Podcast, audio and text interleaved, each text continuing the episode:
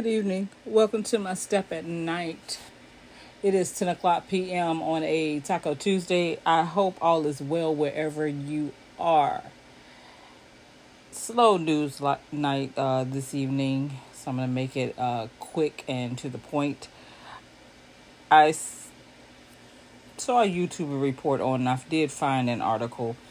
Publix appears to enforce dog laws meaning that they will not be allowing any dogs except for service dogs. And I'm not talking about those of you who want to dummy up on your uh, computer and make it fake. I'm talking about actual working dogs, not because you don't want to leave Fido at home. I'm not saying leave your dog in a hot car. I'm talking about leave them at home. It has gotten out of hand with these emotional support animals. I like dogs, but I don't like everybody's dog. Some of these animals are not socialized. You have them in a grocery store, and it's just not a good look. So I hope that other businesses will follow suit, such as the library where I used to work. Um, it was becoming a dog fest in there. And we weren't allowed to ask anything except what service does your dog provide. They were saying due to um, the American with Disabilities Act, we could not probe of what your disability was, but all kinds of people were bringing all kinds of dogs. I feel like if you want to, and I'm willing to compromise with this, outside restaurants that allow dogs, that's fine. I don't believe that they should be. Like I said, people are beginning to think they can take their dogs anywhere, and that's simply not the case. But these places have got to crack down and make people follow the rules. Your emotional support animal is not a working animal. I'm sorry. And it's so easy where you can dummy up the paperwork online. But we had people that wasn't even willing to slap the vest on them for that.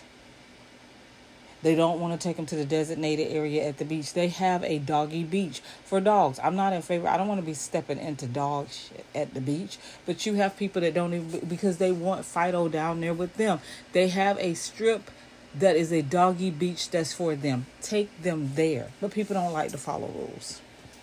So I'm hoping that this is true.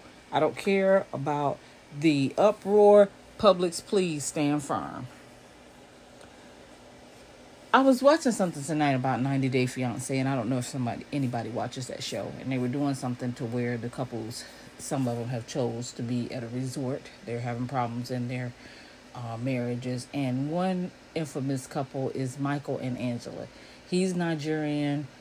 Um, she is white, and I believe she lives in Georgia. And she's been trying to get Michael here for at least five years and they're saying that he's still having problems with his his visa. I'm telling you, when he went and they did they couldn't have cameras in there. There is something in his background. Um, for those of you who don't know, I used to work in the lane of helping people obtain their citizenship and prepare uh, the paperwork and to prepare for the test. And I'm telling you, if there's anything shady in your background, it will hold up things. So if it would stop you from your citizenship, that's what's stopping him. I believe um, to come over here for 90 days is the K1 visa. And in that time, you have to get married. And I think that's what the problem is. But if it's been that long, something is shady in his background. Just like uh, one that was either from Ukraine or somewhere else over there. Same thing. She could she couldn't get her stuff. So just want to toss that out there. The next thing is I want to talk to the people uh, over in Maui specifically from the part, uh, what is it, Lahaina, that was uh, destroyed. I know what it feels like. I know what it feels like to be affected by a natural disaster. Um, coming up on five years in October for Hurricane Michael here. My parents lost their home.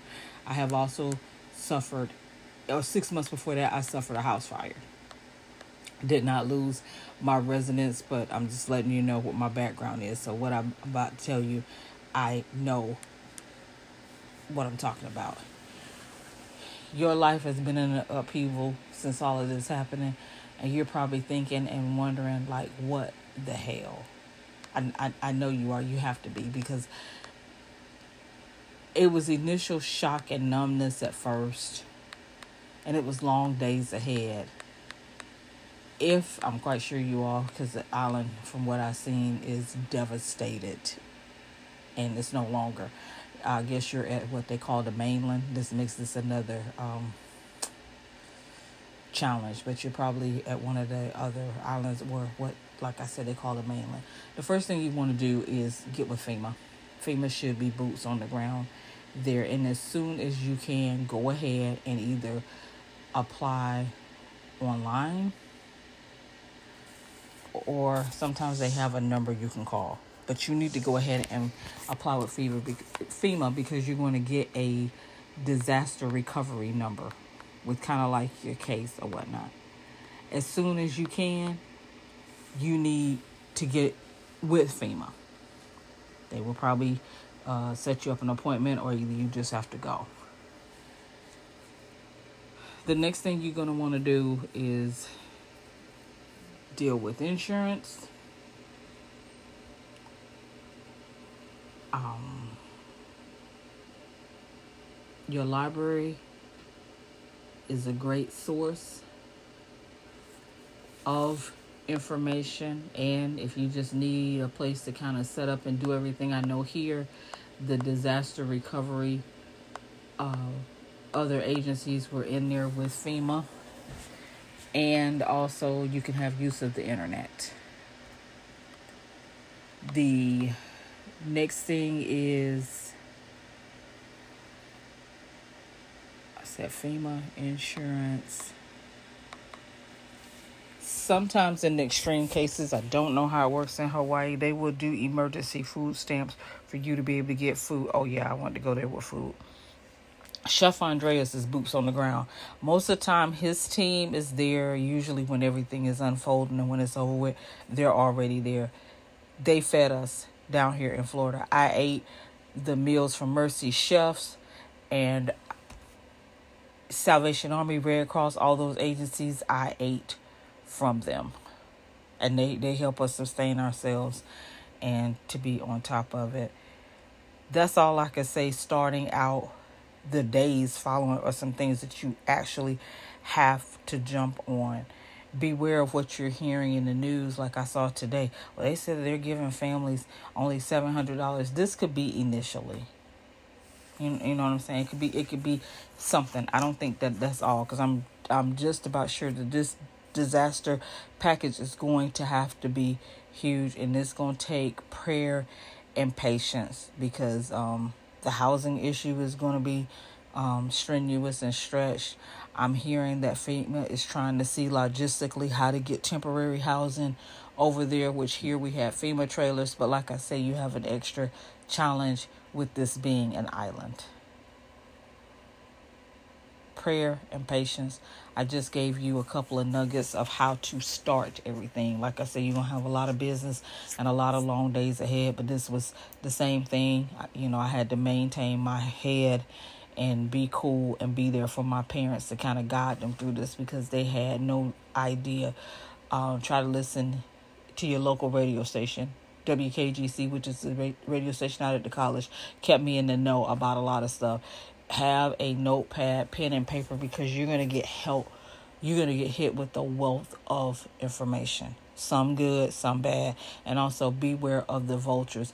Anybody in your face right now about quick moves and trying to do anything quick, don't even entertain it right now. You need a cool, level head and to be thinking. That's all I want to share with you all. You all are in my prayers and in my thoughts. Also, those listening, if you want to donate, I'm just saying be mindful of the agencies that you're donating to. They need the help.